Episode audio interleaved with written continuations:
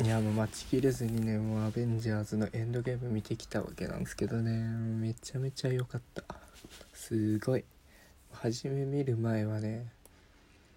上映時間が182分だったんですよ。3時間超ぐらいあって、そんな映画見たことなくて、でもね、映画だいたい2時間ぐらいでもうお尻痛くなっちゃうんですけどもね、今回多分あの空間だけね、量子世界だったんですよね、きっと。マジであっという間だったわ。でこのようにね、何言ってるか分かんないと思うんですけど、見た人は分かると思うんですけど、バンバンにもうネタバレしながら話していくので、ちょっと胸熱だった部分をね、ただただ語りたいという回ですね。そういう風にしていきたいと思います。もうこれからアベンジャーズ見る人はね、あんまり聞かないようにしてください。聞いた後、見た後にね、聞いてもらえればいいかなと思います。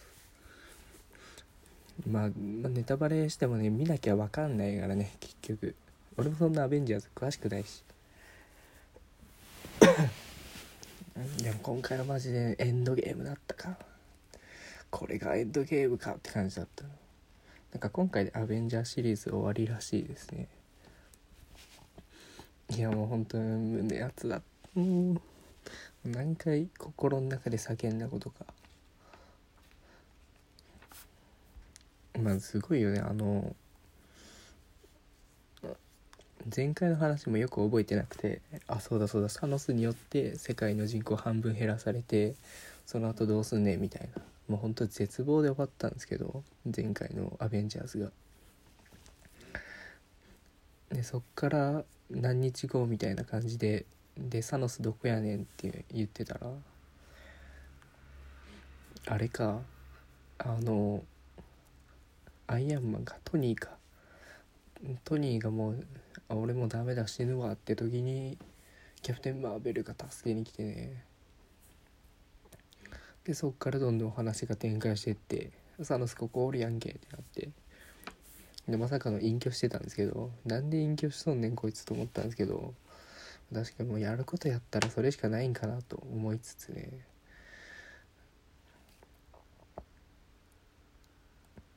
でそっからね、なんかひょんなことからね、5年後のサンフランシスコで急にネズミがね、ピピピってやっちゃってね、そしたらなんか量子世界ってとこに閉じ込められてたアントマンが復活して、5年経ってたんですけど、量子世界では5時間しかいないみたいな、なんか時間の概念が違うっていう空間らしくて、でそのことを利用すれば過去に戻って世界を救えるかもしれんみたいな話を言い出して、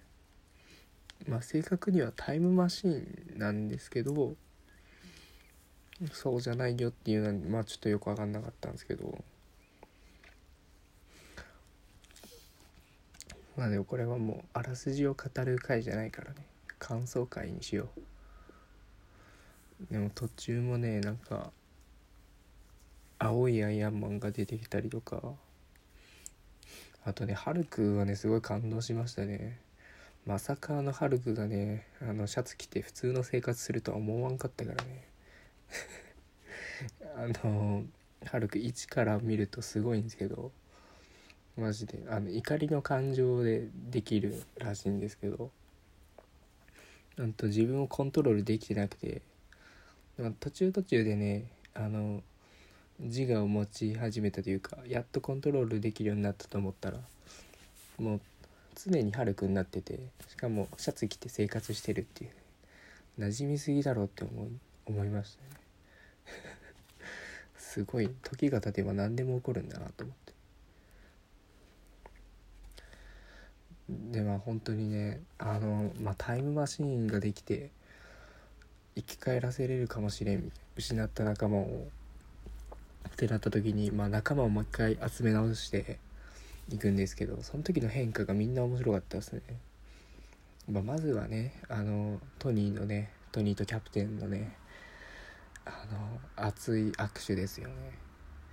やっぱりね、残された家族がね、たまたま生き残ってたんですよね。で、まあ幸せな生活を送ってて、でもスパイダーマンかがね、すごいあそこはいい関係だったんですけど、サノスによって消されちゃってねまあその子を取り戻すために、その大きな頭脳としてね、トニーが招集されて、そっからね、ソウが激太りして帰ってきたりとか、あと一瞬東京も移りましたね。あれすごかったわ。誰だっけ、忍者、ホークアイがあれか、忍者になったりね、なんだっけ、ロボ忍っていうのかな、なんかほんといろんな作品が入り混じりすぎてね、多分感動ポイントをすごい何箇所も落としてるんですけど、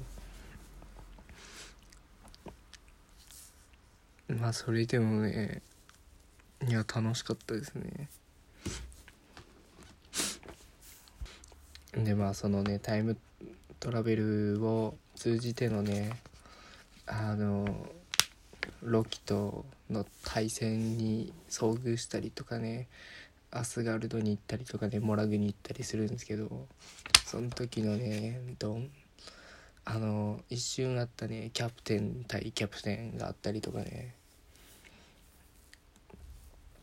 あとロキに奪われた世界線は大丈夫だったのかなと一個疑問がありますね。あとソウは時代からハンマー持ってきちゃってよかったのかなっていう。でも最終的に二刀流で戦ってたからね、あれは強すぎるわ。でも話飛ぶけど、いつからキャプテンハンマー使えるようになったんっていう、あれソウ専用の武器じゃなかったのかなと。全然ソウ見てないからあれなんだけどな、なんかあいつしか持ち上げれんみたいな設定じゃなかったっけなと思って、ちょっとその辺知ってる人から教えてほしいです。いやでもね、胸熱だったのはね、やっぱ最後の戦いのとこですよね6つのリンゴをはめたグローブをね、守るためにいろいろね、ブラックパンサーに渡ったりとか、まずあれか、3人の時ね、キャプテンとアイアンマンとソウで最初戦って、もうね、やっぱボロボロに負けるんですよね。もうそっからのね、もうあれハルクがグローブはめて指鳴らした後だったから、もう失った仲間たちが助けに来てね、やるぞって時にもうね、やばかったね、あの時は。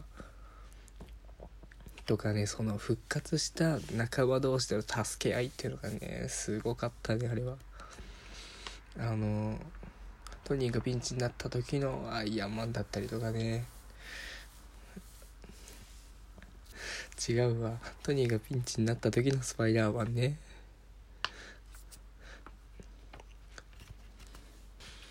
あとガーディアンズ・オブ・ギャラクシーのメンバーがね、全員揃った時とかね、いやもうね、ブラックパンサーもめっちゃ活躍するしね。でやっぱりね、キャプテン・マーベルのチート感がすごかったね。何でもいけるじゃん、あいつ一人でさ、何でもしちゃうからね、めちゃめちゃ強いわ。いやもうちゃんと見た方がいいなと思いました。ところどころわからんとこというか、あれこいつ誰やねんみたいなのがあるからね、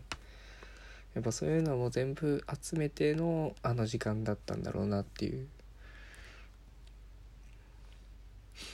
いやーでもな、よかったな本当に。まあでもね、犠牲は痛かったね。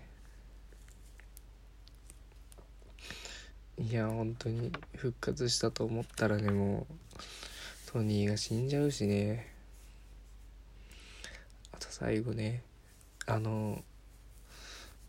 石を元の時代に戻す時のキャプテンがね、最後キャプテンアメリカじゃない人生を歩んできて、ね、本当キャプテンアメリカのいない世界がになったんですよね。でそこで憧れだった名前が出てこん人と最後踊ってましたね。いやーすごかったわ、ね、トニー・スタークにも心があるっていうね、もうめちゃめちゃ名言もあって、ね、あそこがすごい投げたソーがタイムスリップしてお母さんに会った時ね、